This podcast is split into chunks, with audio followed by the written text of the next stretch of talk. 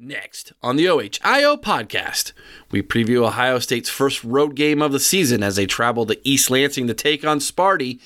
Plus, we talk about which program a young coach would rather take over, Nebraska or Wisconsin. And that all starts right now. It's so easy to be average. You know it as well as I know it. It takes a little something to be special, Don. It takes a little something special to be a great player. We don't have enough great players. To hell with that! We don't want to coach average. I don't want to be around you. Why be around average? We're proud of our young people in the classroom, in the community, and most especially in three hundred ten days in Ann Arbor, Michigan. The football field.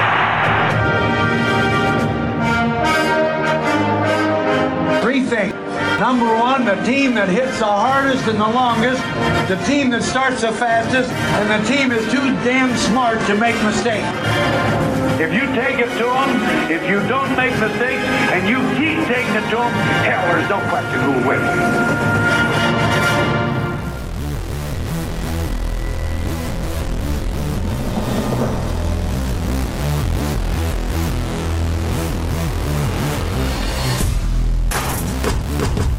It's time for the best Buckeye podcast, by fans, for the fans, where they hate that team up north as much as you do.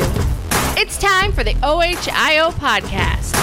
O H I O! Welcome back to the O H I O podcast, everybody. I'm your host, Buckeye Bogg, recording live from beautiful north central Ohio, where I am joined by both my co-hosts, Chris Wilds from Marion, Ohio, and Aaron Brown from the deep South, I guess. Texas, they're part of the South, yeah.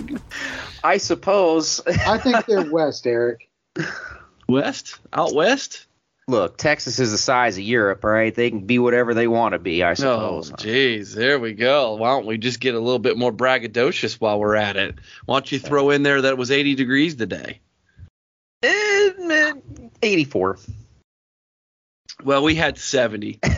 So we'll take it. I don't know how many more of these we're going to have. But anywho, folks, we've got some great info, uh, great news for you. Chris and I are going to be down in Marietta, Ohio this Saturday for the Buckeyes, Brats, and Brews Big Bash at the Marietta Elks Lodge, number four seventy-seven.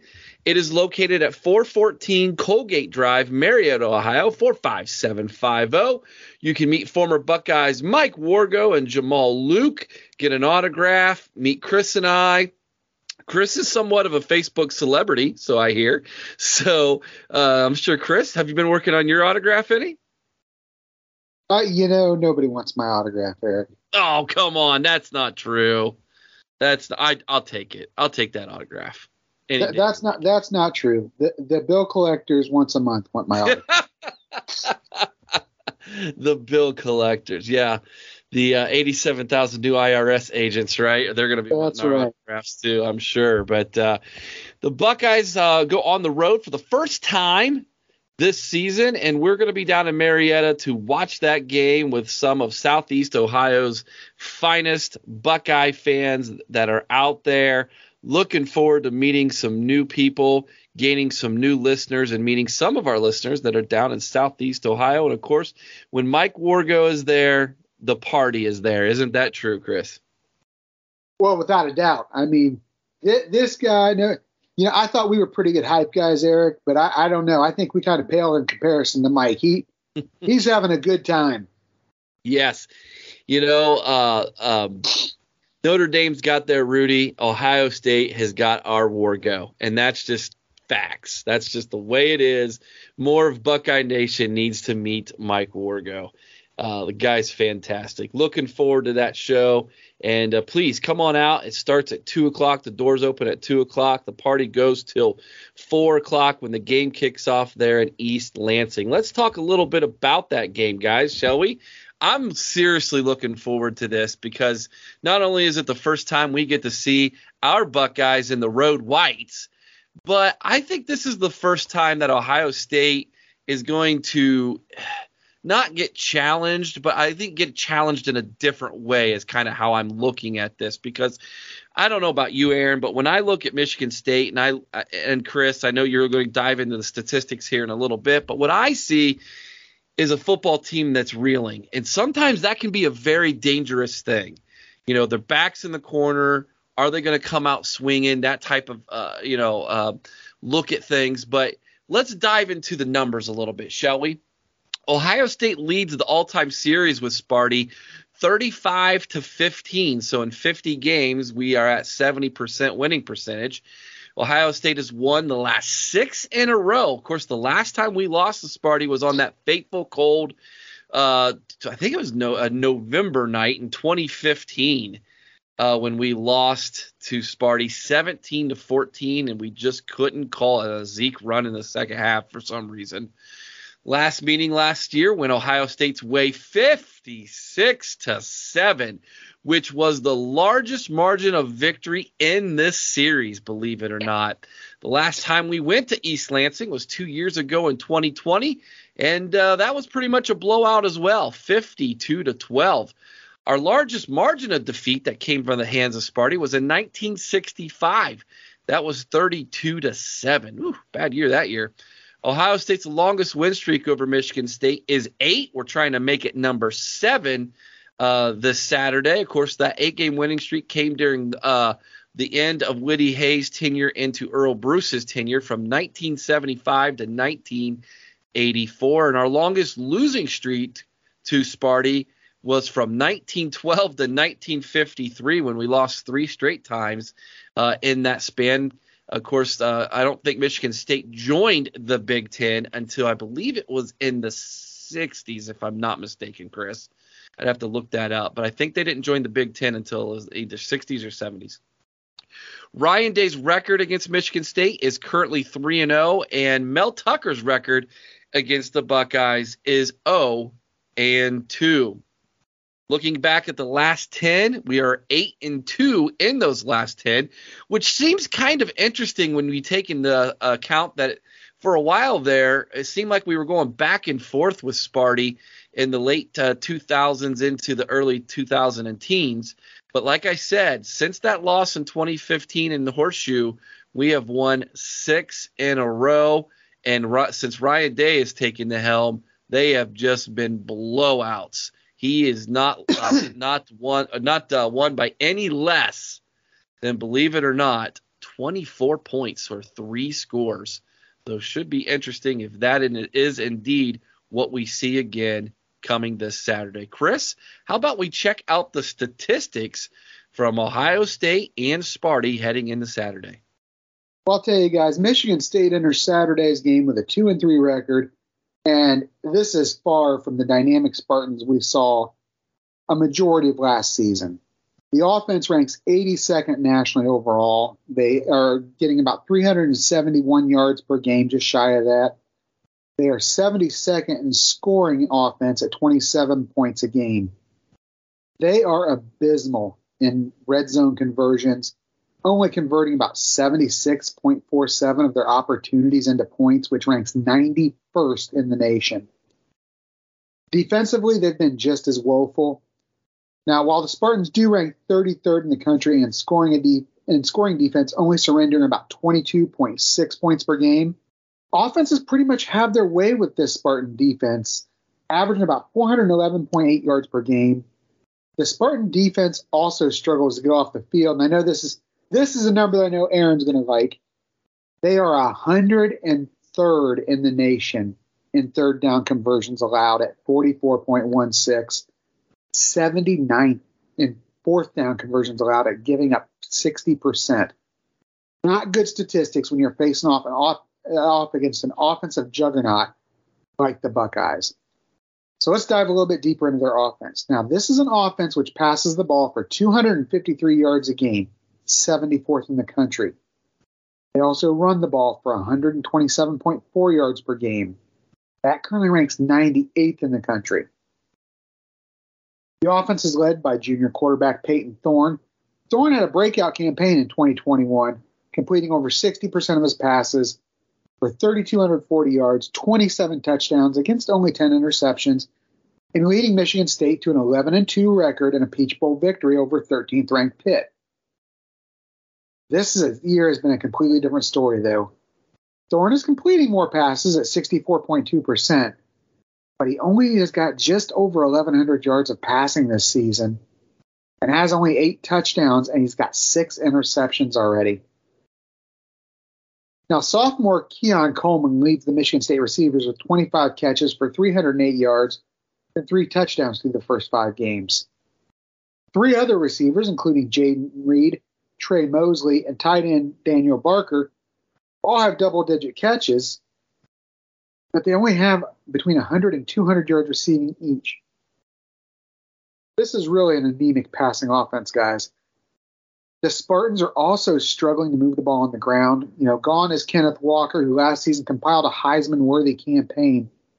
And the Spartans uh, have turned to Wisconsin transfer Jalen Berger. Berger has fifty-nine carries for three hundred one yards on the season, four touchdowns. Behind Berger is Jarek Broussard, who's a senior tailback. He's got thirty-eight carries for one hundred seventy-seven and two touchdowns. But, guys, no other Michigan runner has more than ninety-four yards. I'm sorry, Michigan State runner has more than ninety-four yards on the season. This is an offense struggling to do much of anything at this point, and it's been against some pretty mediocre competition so far this season. Defensively, this is a defense that they do get to the quarterback. They have thirteen sacks on the season as well as nine forced fumbles. A majority of that productivity is courtesy of linebacker Jacoby Windman. Now, he comes in with twenty-three tackles, but he's fourth in the nation in sacks with five and a half and first in the nation in forced fumbles with five. What the Spartans do not seem to do well, and we go back to last year, it was the same way. They do not defend the pass well. They do not have any interceptions on the season, which could make for a long day against this Buckeye offense. Now let's talk about the Buckeye offense a little bit. Ohio State comes in ranked third overall in total offense at five twenty-nine point six yards a game.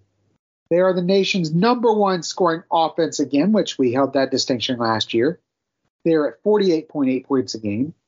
The Buckeyes average three hundred three point four yards passing per game, which is eighteenth in the nation, and down a bit from last year. But what we do have going for us is we are up a bit with two hundred twenty-six point two yards rushing per game, which is eleventh in the country. They are ranked number one nationally in points per play, yards per play, fourth down conversion, and, guys, they are also first in red zone scoring. We rank third nationally in third down conversion. So why it may not always be always oh, why it may not always be pretty, they are an effective unit. Defensively, we come in and we've talked about what would happen if we had a top ten defense. Well, guys, we are number nine in the nation in overall defense at this point, allowing two hundred sixty-three point eight yards per game. We are number ten now in scoring defense, surrendering only fourteen point eight points per game. There are current they are currently number eleven in yards allowed per play at only four point four, eleventh in third down conversions allowed at twenty-seven point one four, and fifteenth in fourth down conversions, giving up only twenty-eight point five seven percent. Statistically, this is a great team. Of course, the offense led by C J. Stroud. Stroud's coming in completing sixty-eight point seven percent of his passes, one thousand three hundred seventy-six yards. He has eighteen touchdowns on the season, guys. That's third in the country. Only has two interceptions, and he has the second-best Q B R in the nation, ninety-three point seven. Stroud has a plethora of receiving options to throw to. We've got Emeka Egbuka, who leads the team currently in receptions with thirty and receiving yards with five hundred twelve, and is second on the team with five receiving touchdowns.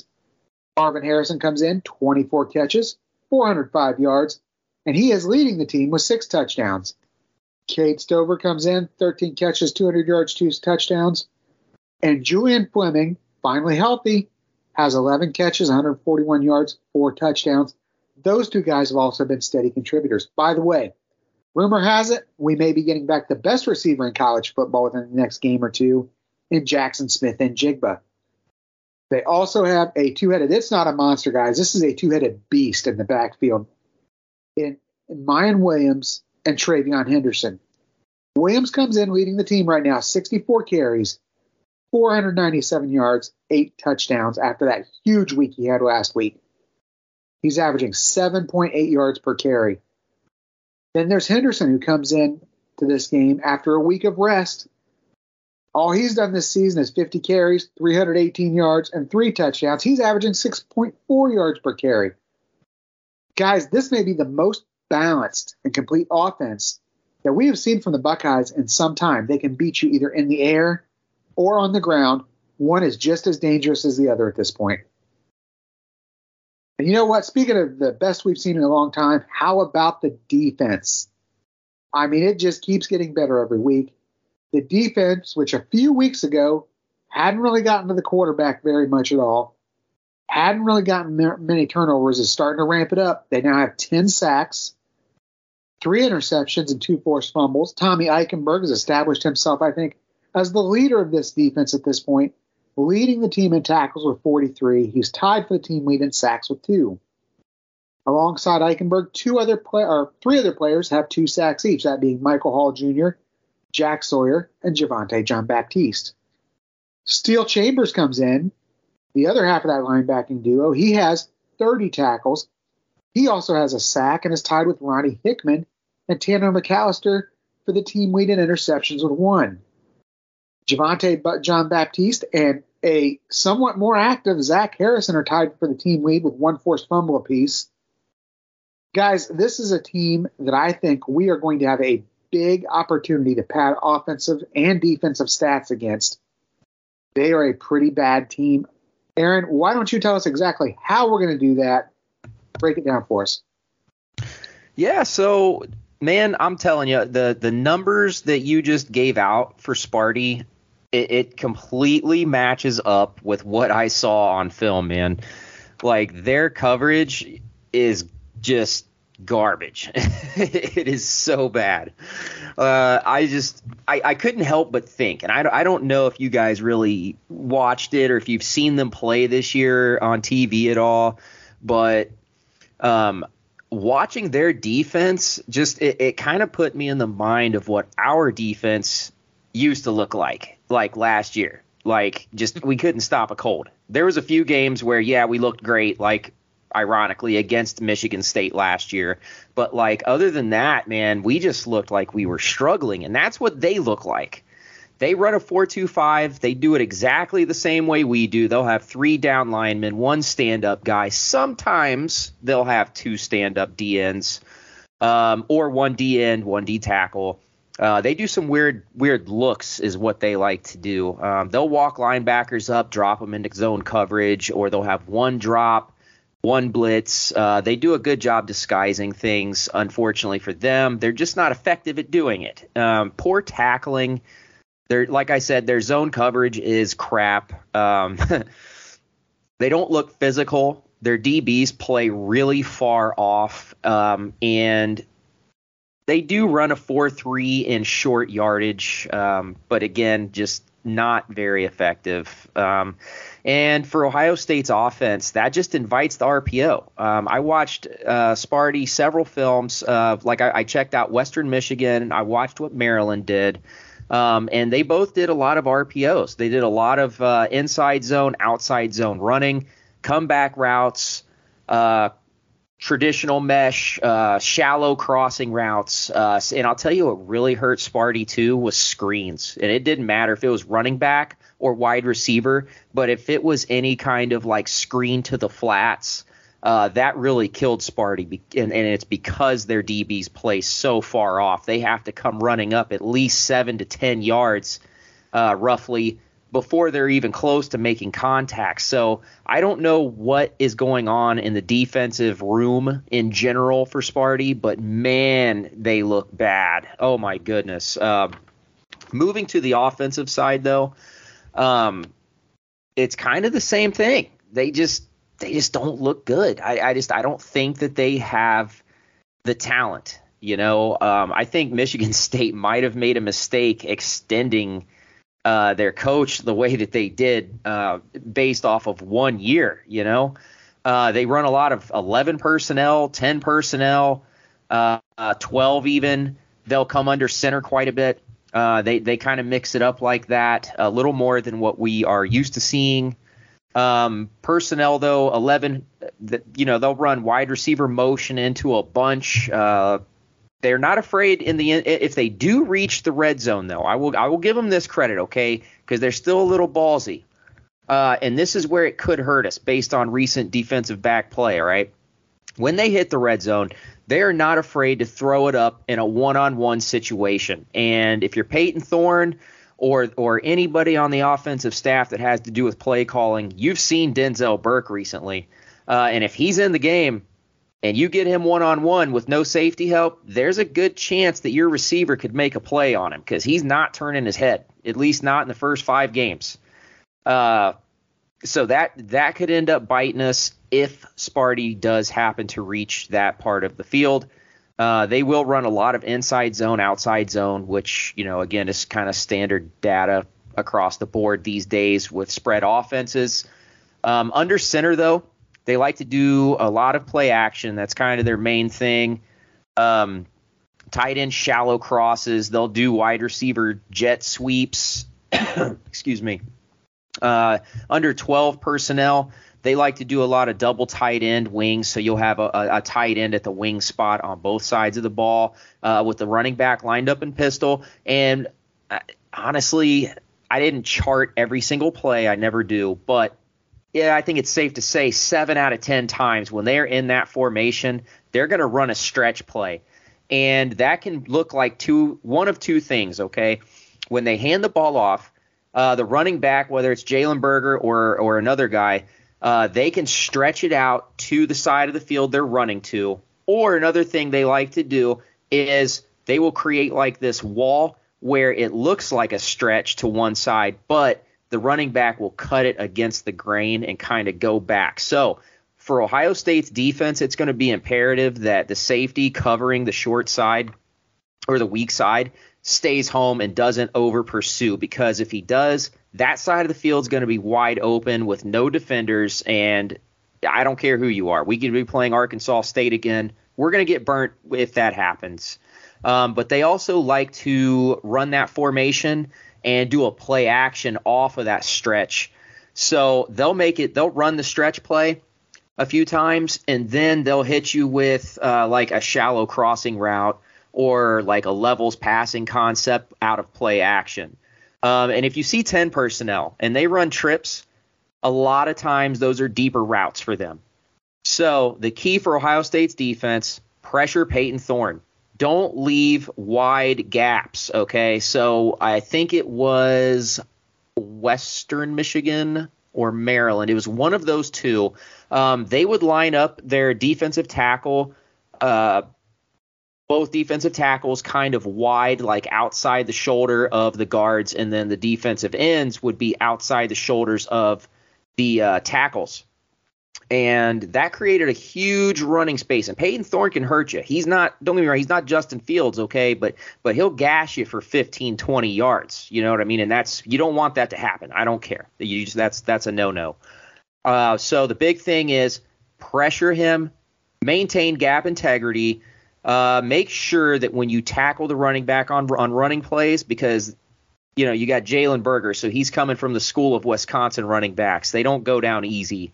Uh, make sure that these guys are wrapping up good tackling, as we've seen all year. They've done a nice job cleaning that up compared to last year. We have to keep doing that.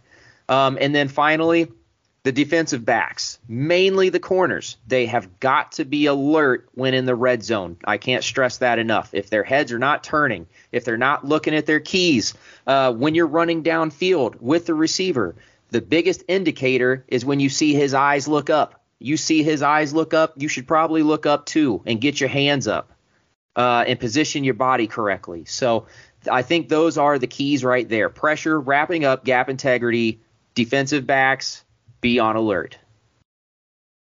Well, now that you are a smarter fan due to Aaron, Chris, and uh, I guess about five percent of that me, we are ready to make our predictions.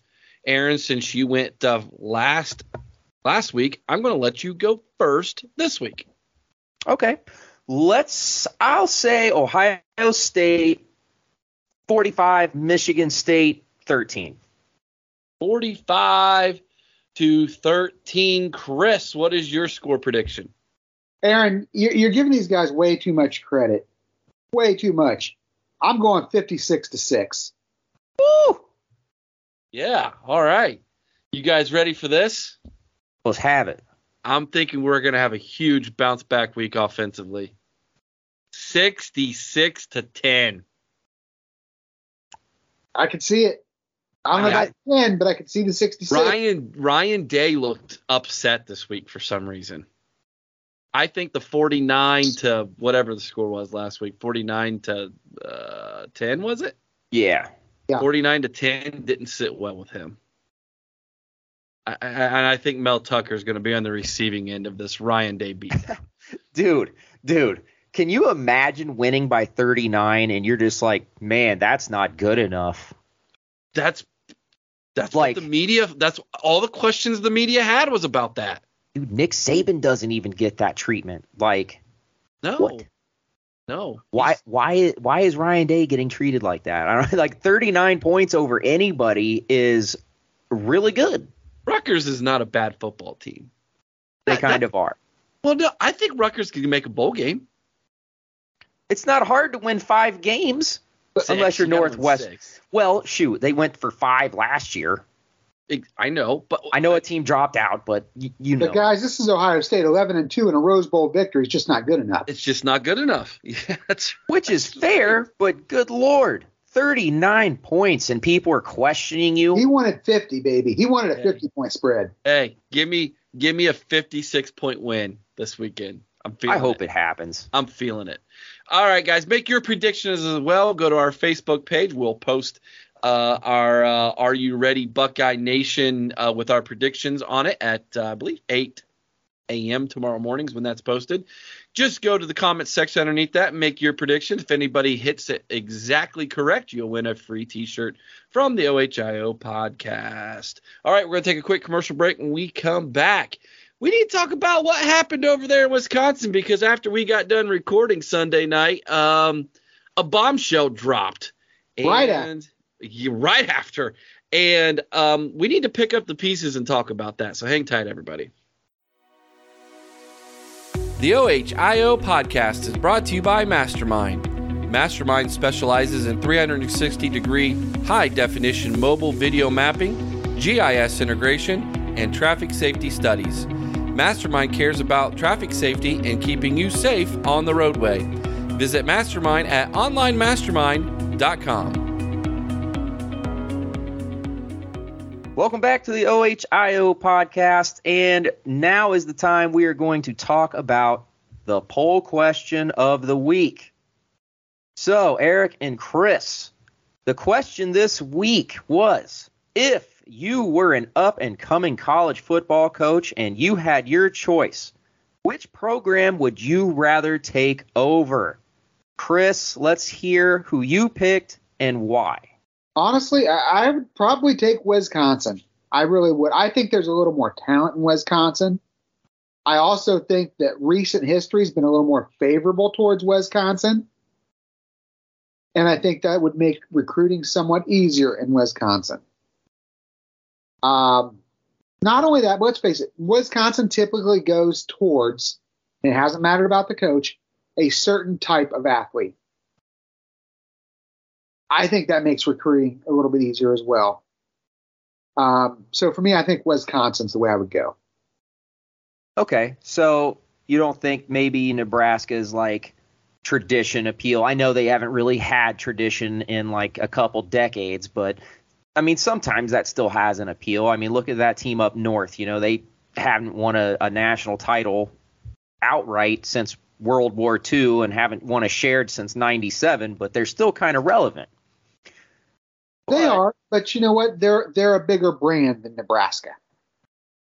That's I don't fair. think that Nebraska. Yes, Nebraska does have some tradition, and you know what?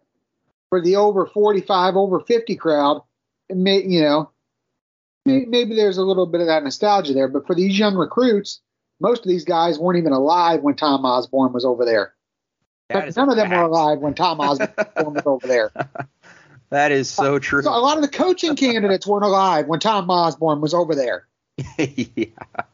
So, you know what? To me, I just think that Wisconsin's recent history and and the situation with the program overall, I think it's in better shape. Okay. Yeah, I can go with that. Eric, who did you go with and why? Let me, before I answer, I'm going to ask you, Aaron, who do you think I went with? I think you went with Wisconsin. You thought incorrect. Really? I went with Nebraska. I was one of nine, one of nine percent of people. Is it because the standards are already so low, Eric?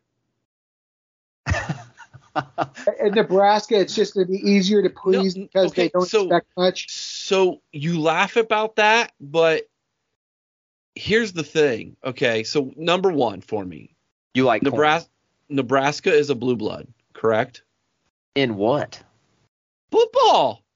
No. They are a blue blood. I don't, according to who? According to national championships. They got no blood left, Eric. That's all been drained. They got the how mu- okay, how many titles me, do they have? Here, okay, they uh three, two or three. You, two or three titles is a blue blood. Historical and I mean, okay, second tier blue blood. How about that? Is that fair enough? No, like, because like Miami blue- and. Bro, blue blood is Ohio State. Uh, I hate to say it, but that team up north, Alabama, schools like that that have a track record over a long period of time. Nebraska's won a lot of football games. I'll give them that. And they had a hell of a decade in the nineties. But, like, I don't know that I'd call them a blue blood. Second tier in general, I'll agree with, but I'm going to say borderline. But let's go. I'm sorry, I didn't mean to interrupt you, but let's let's hear the rest of what you have to say. Uh, did anybody know? Does anybody know who has the record for consecutive sellouts in college football? That'd be. I mean, that's, that's Nebraska. Nebraska. Okay, but what else is there to do? By the way, they have five national championships. Okay, all right, five. I'll give them that. The whole that's, sellout thing, though. Bro, there ain't nothing to do in Nebraska but turn over dirt. Of course they're going to sell out their football games. There's nowhere else to go. It, it, it's an eighty-five thousand seat stadium. I know that has a part in that. You know, it's harder to sell out a stadium over one hundred thousand. Um, yes, you're right, Aaron. There's nothing but corn there. I understand that. But let's look at where they're at. Who's closer to Texas? Between who? Nebraska and Wisconsin? Nebraska.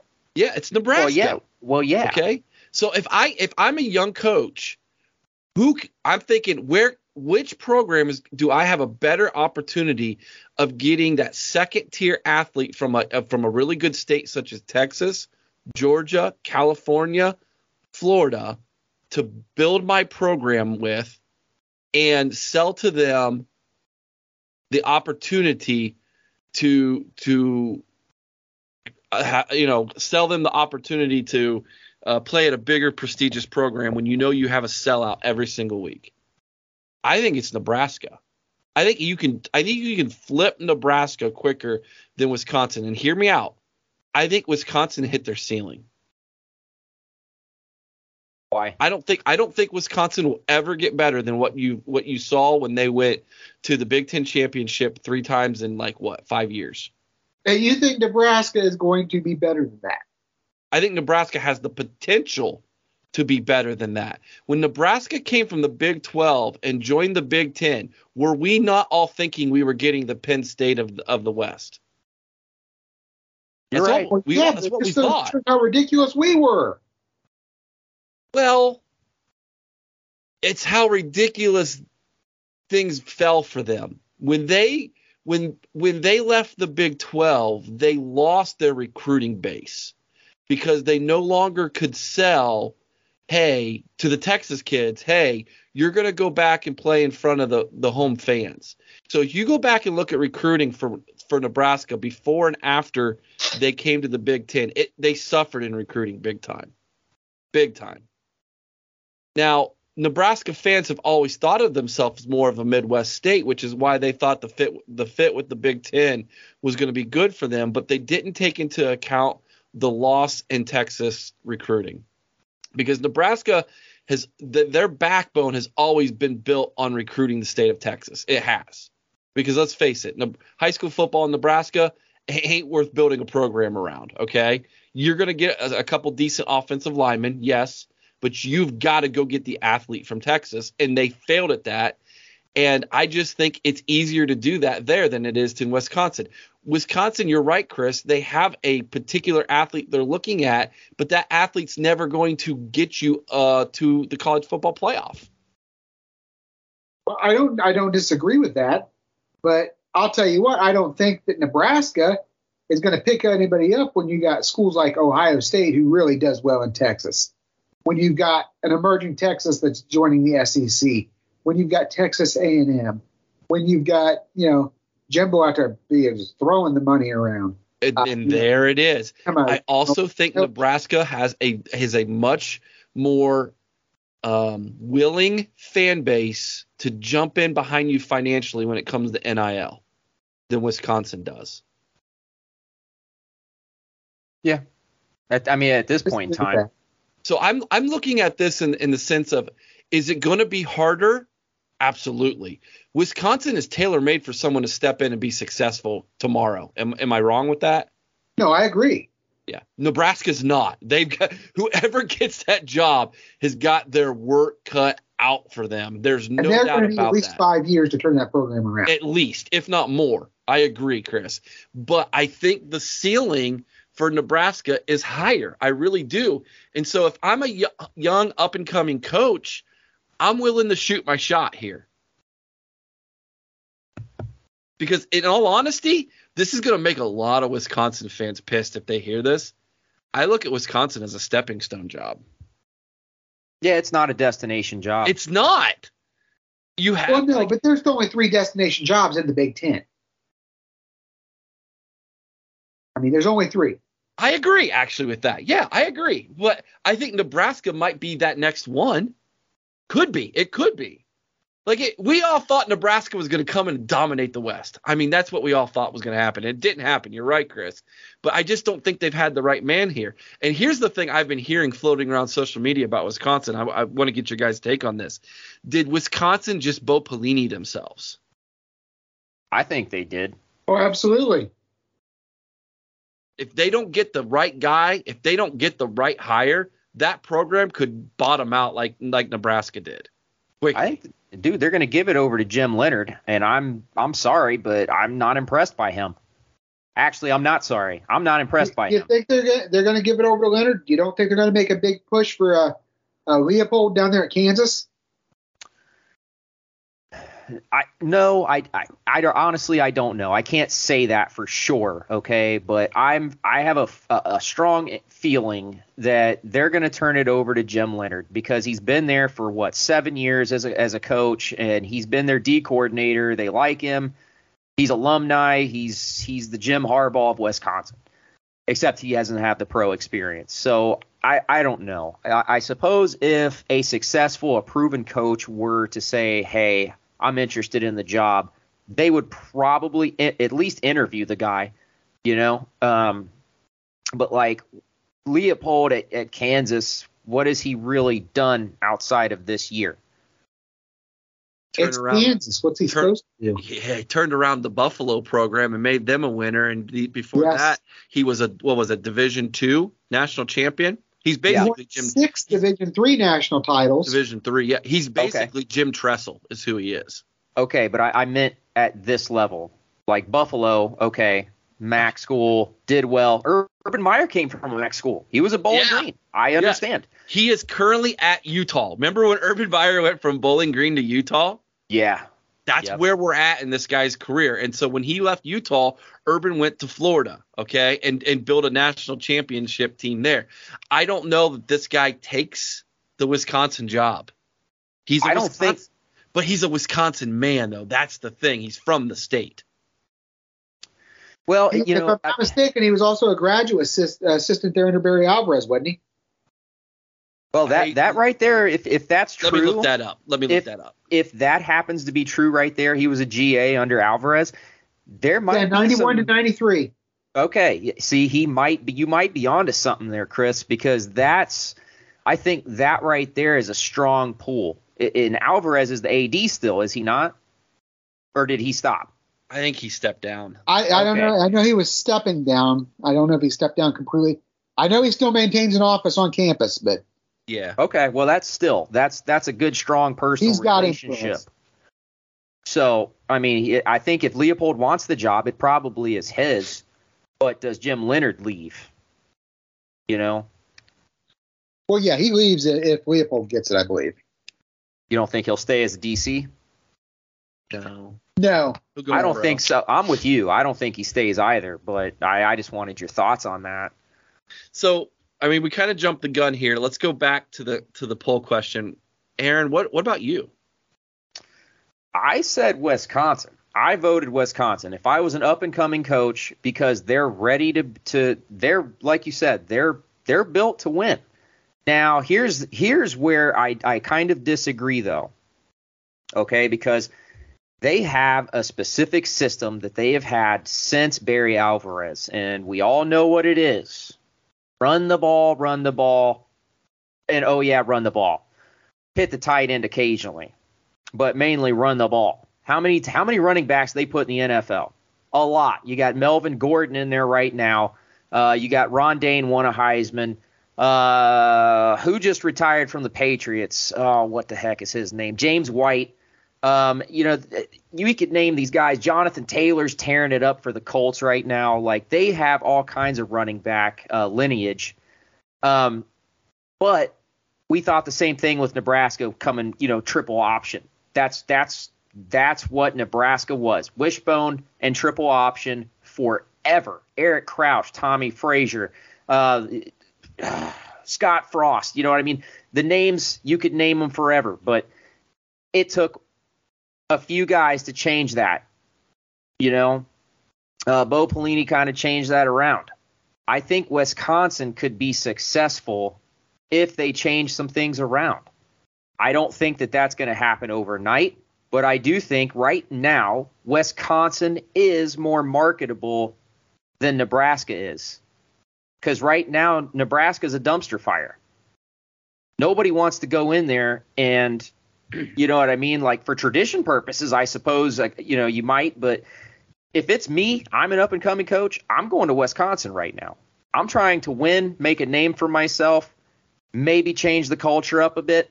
But I do agree, Wisconsin is a stepping stone. I think that, Eric, you're right. I think Nebraska is way more of a uh, a destination-type job, but not right this minute, not right now. Cool.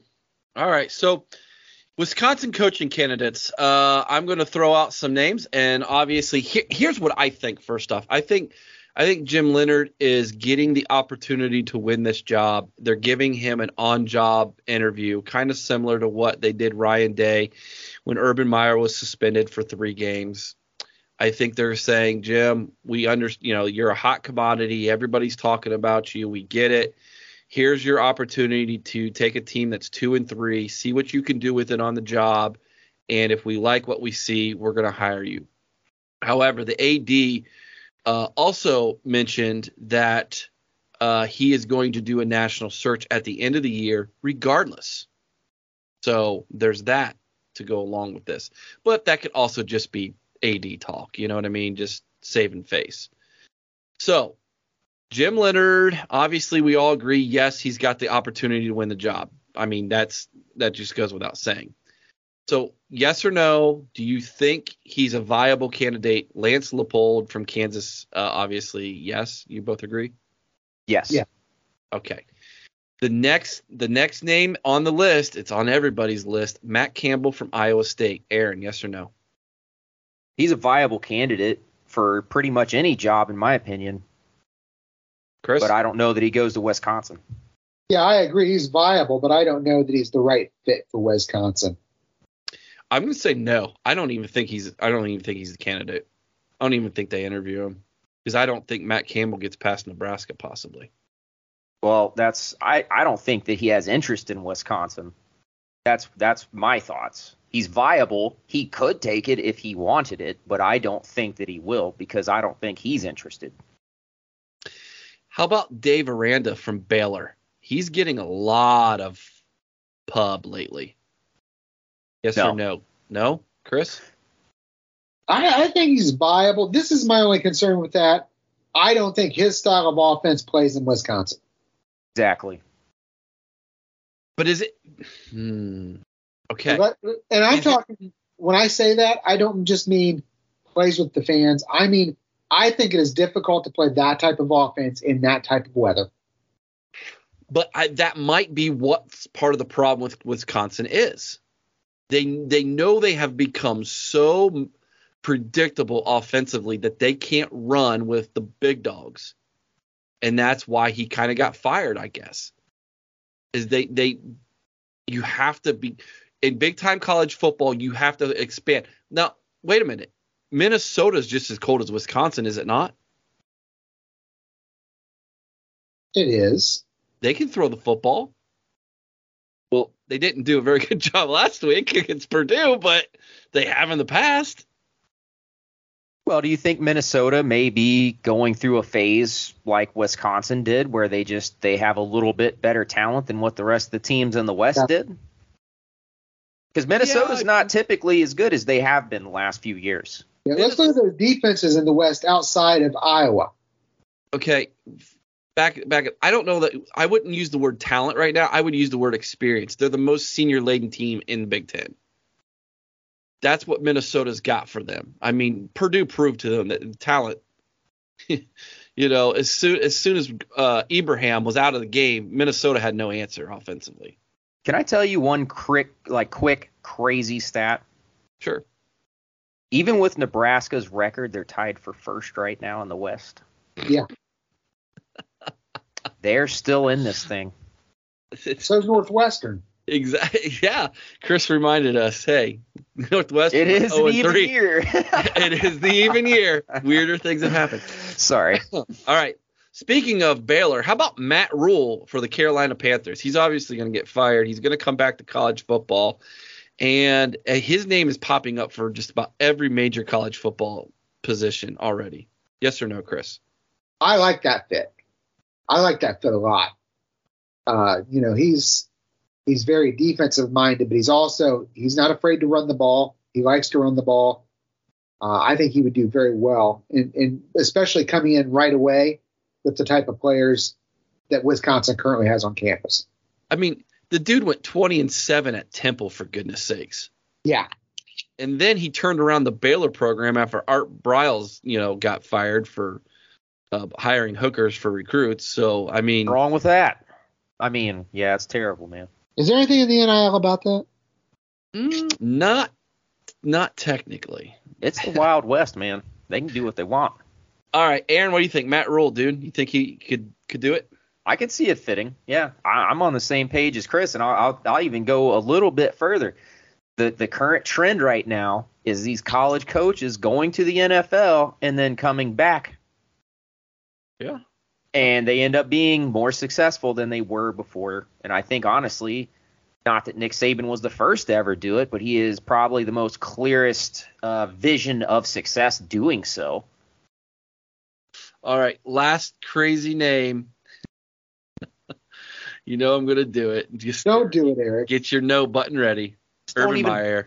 Why? No, no. Time. Because no. Everybody brings it up every time. It's not happening. Urban Meyer. Okay, now wait a second. Let me throw this out there. If Urban Meyer was going to coach at one of these two programs, which one do you think he would pick, Nebraska or Wisconsin? Probably Nebraska. Nebraska. Uh, yeah, I know. Isn't that crazy? After you well, they, both said Wisconsin, uh, Urban would probably take Nebraska. Why? Because they have the caliber – no, not caliber, but the style of athletes yes. that he would run his offense with. Yeah. Wisconsin doesn't. And I think they would also give him the money backing. I think so as well. I think that's that's a big thing, but I'll tell you why he would – never mind. Good God, I hope not, because like you said, cool. The trend is for them to come back and do better than they did before. We can't have that in the Big Ten. Well, you can't kick kickers at, at the college level. That's true. Not not for free. Like, they have to make money off of it. Oh, Lord. I knew you were going to go. OnlyFans. What? Well, all right. This is the thing, though. I don't know if there's enough, enough, you know, clubs in either town to keep Urban happy. So, see, that's what I was holding my, my, my tongue about earlier. I wasn't going to go there, but, Chris, you did it. There's no way Shelly Meyer would agree to go to Lincoln, Nebraska. No way. With the money they have, why would she? Chris, all what right. were you going to say? I said, who said he's even inviting her? That's fair. Ooh. Holy Ooh. crap. Ouch. All right, let's move on before we get in more trouble.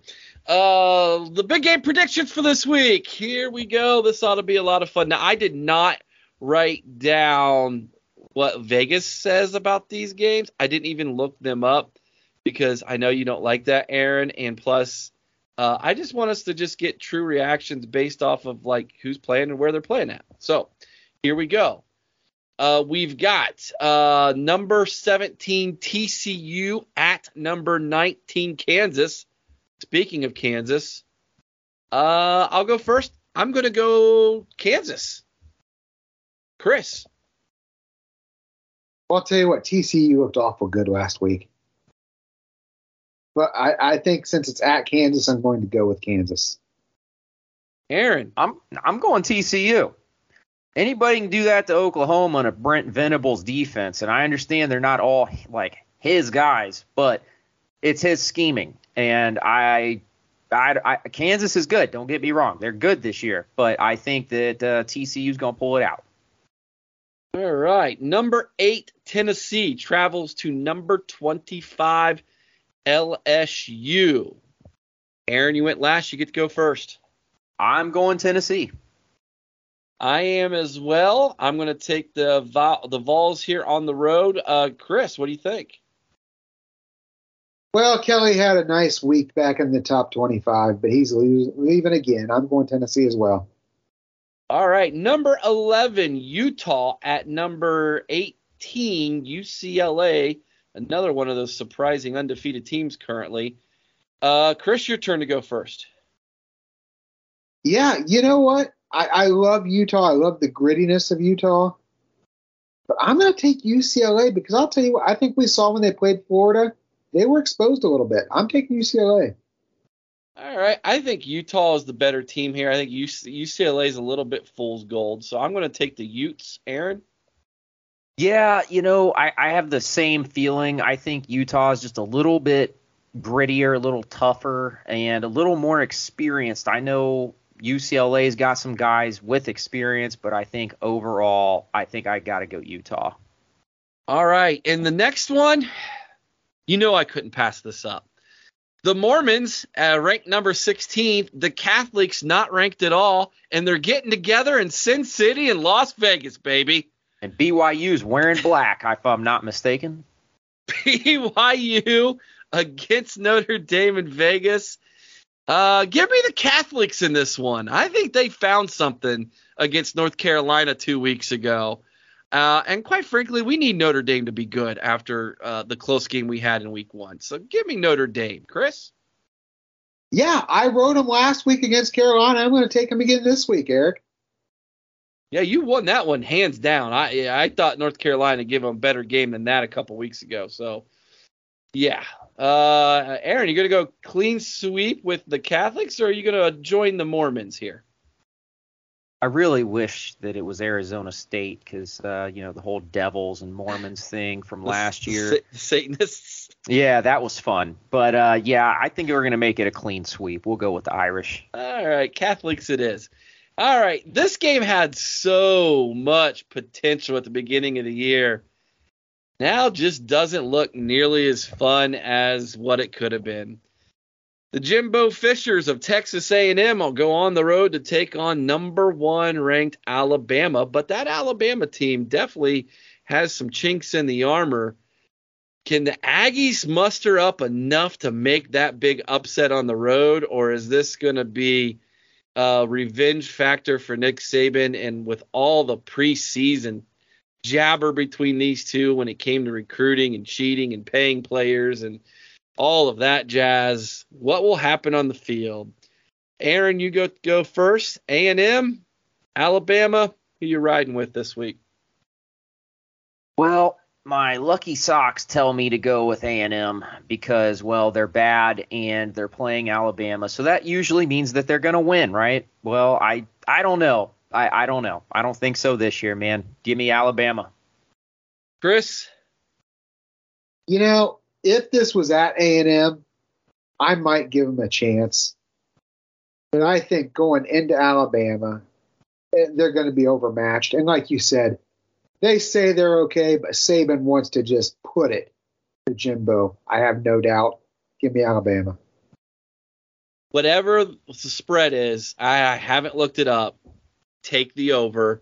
I don't care if if he's got to bring uh, um, Eli Manning and, and his and his uh, mask that he tried to wear when he was at Penn State onto the field and give him one more game of eligibility. Nick Saban will not lose this game, and if he has the opportunity, he will absolutely curb stomp Jimbo Fisher this week. Mark it down. This will be a Woody Hayes, why did you go for two? Because I couldn't go for three moment if if he has the opportunity. And I expect this one to be very chippy on the field, guys.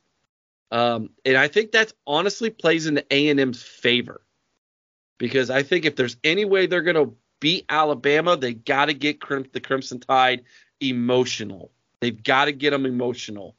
If they, if Crimson Tide play this like a normal football game where it's just X's and O's and it's a business, it's a business uh, game, another business game Saturday, I think Alabama destroys them. So I'm going to take the Alabama Crimson Tide.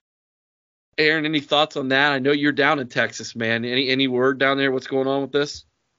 Uh, honestly, the, the the part of Texas that I'm in is close to Waco and Austin, uh, not really Texas A and M area.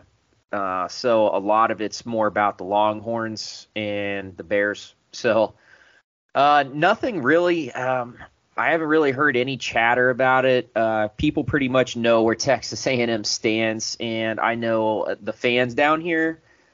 The few that I do know in the Army, uh, they're kind of of the belief, like, what was all this money spent for? Like, well, you know what I mean? They spent yeah. all this money on recruiting and paying these guys to come here, and they suck. Like, what what's going on there? Well, so here's the thing that's kind of interesting about that. If you look at all those five stars, they all were on the defensive line. You could only play four guys on the line at one time. Yeah, but like, you, wouldn't you think that their the defense would at least be better than it is? But they're I mean, all I, on the line. Like, you didn't get any linebackers or defensive backs. They're all linemen. Heck, I don't know then.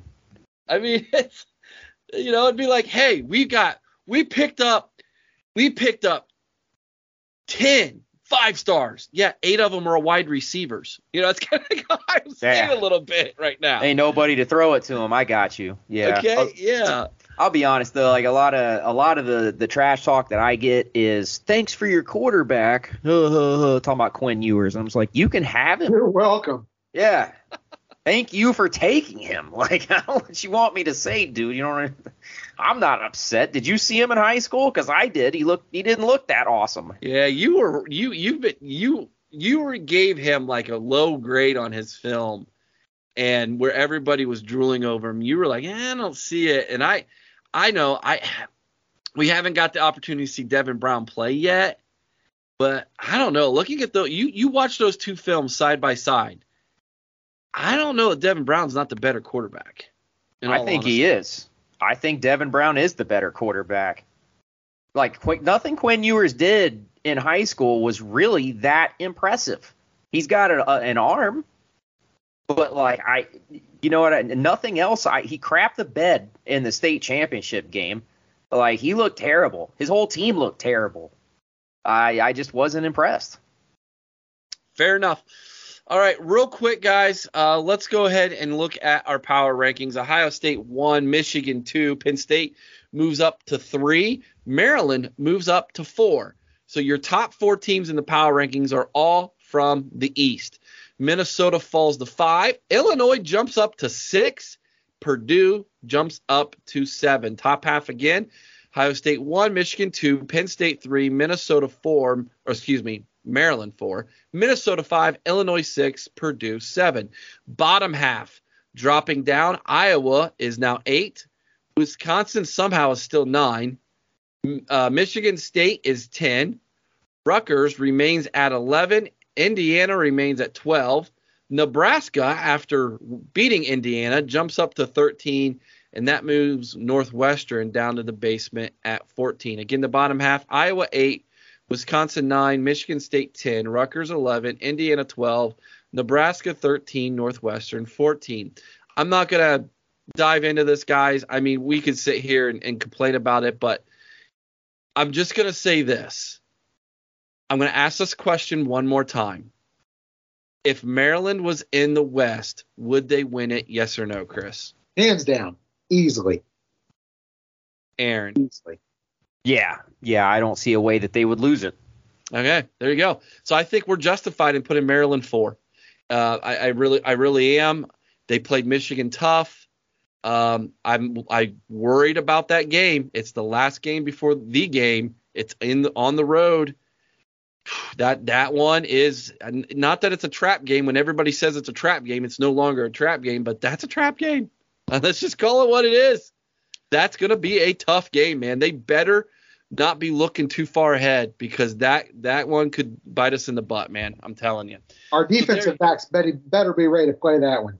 Oh, yeah. Yeah, yeah it, that will be probably the best wide receiver tandem, unless someone gets injured, with quarterback combination we will see all season. I kid you not. Now, defensively, they're terrible, but you know, I don't want to get into a, what was that, twenty eighteen shootout again, where we yeah. barely held on in overtime and somehow they drop a wide or miss a wide open two point conversion that would have won the game and, and forced us to wish, you know what? It, that next game against the team up north wouldn't have even mattered. They would have went to the Big Ten championship game if we'd have lost that game. So, because we had lost to Purdue earlier that season. Yeah. So and that's that's what worries me about that game is is Maryland. You know, because we're being who we are and what we are, we're going to take everybody's best shot week after week, in theory. Now, what I'm worried about is Maryland is going to absolutely show up and give us all we want. Hopefully nobody gets hurt, but I think that there's going to be, I, I don't know, because the Michigan week, there's an extra energy, there's an extra gear, an extra whatever, you know what I mean, for Ohio State and for that team up north that particular week, but I'm just hoping nobody gets hurt, dinged up, because that is the last thing we need the week before that game. So this week's schedule in the Big Ten, Nebraska travels to Piscataway, New Jersey tomorrow night, Friday night. It's on uh, F S one if you want to watch it tomorrow night. Nebraska's at Rutgers, seven p.m. on F S one. Uh, the team up north travels to um, Bloomington to take on the Hoosiers. Purdue travels to Maryland. Wisconsin, that's going to be a good game, actually, right there. Purdue at Maryland. Uh, that's at noon on the Big Ten Network. Wisconsin travels to Northwestern. Talk about a if Northwestern wins that game and are two and one and in the lead, I might poop myself. I can't. I can't believe it. I might have to wear Depends, Chris, to the party Saturday.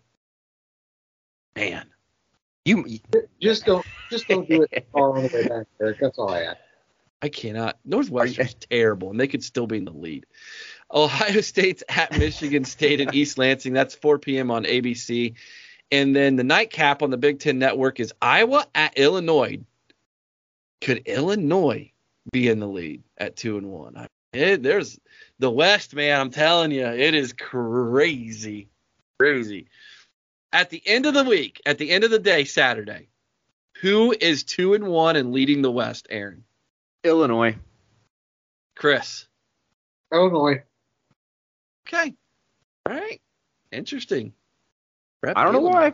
Bert's got him moving, you know. He's he's changing the culture. He's having them win. They didn't do too bad last season. I think they're taking the next step up, you know. Big Bert. All right, man. Uh, it's probably going to be Northwestern. I can't, I can't believe I, this. Dude, at this point, I would not be surprised at all. Uh, Even the Berger. Oh, my gosh. Where's the depends? All right, guys. That's our show for this week. Be kind to one another. I owe someone's O H and sing Carmen, Ohio with all your heart. And until next time, O H! I O! Oh. Go Bucks!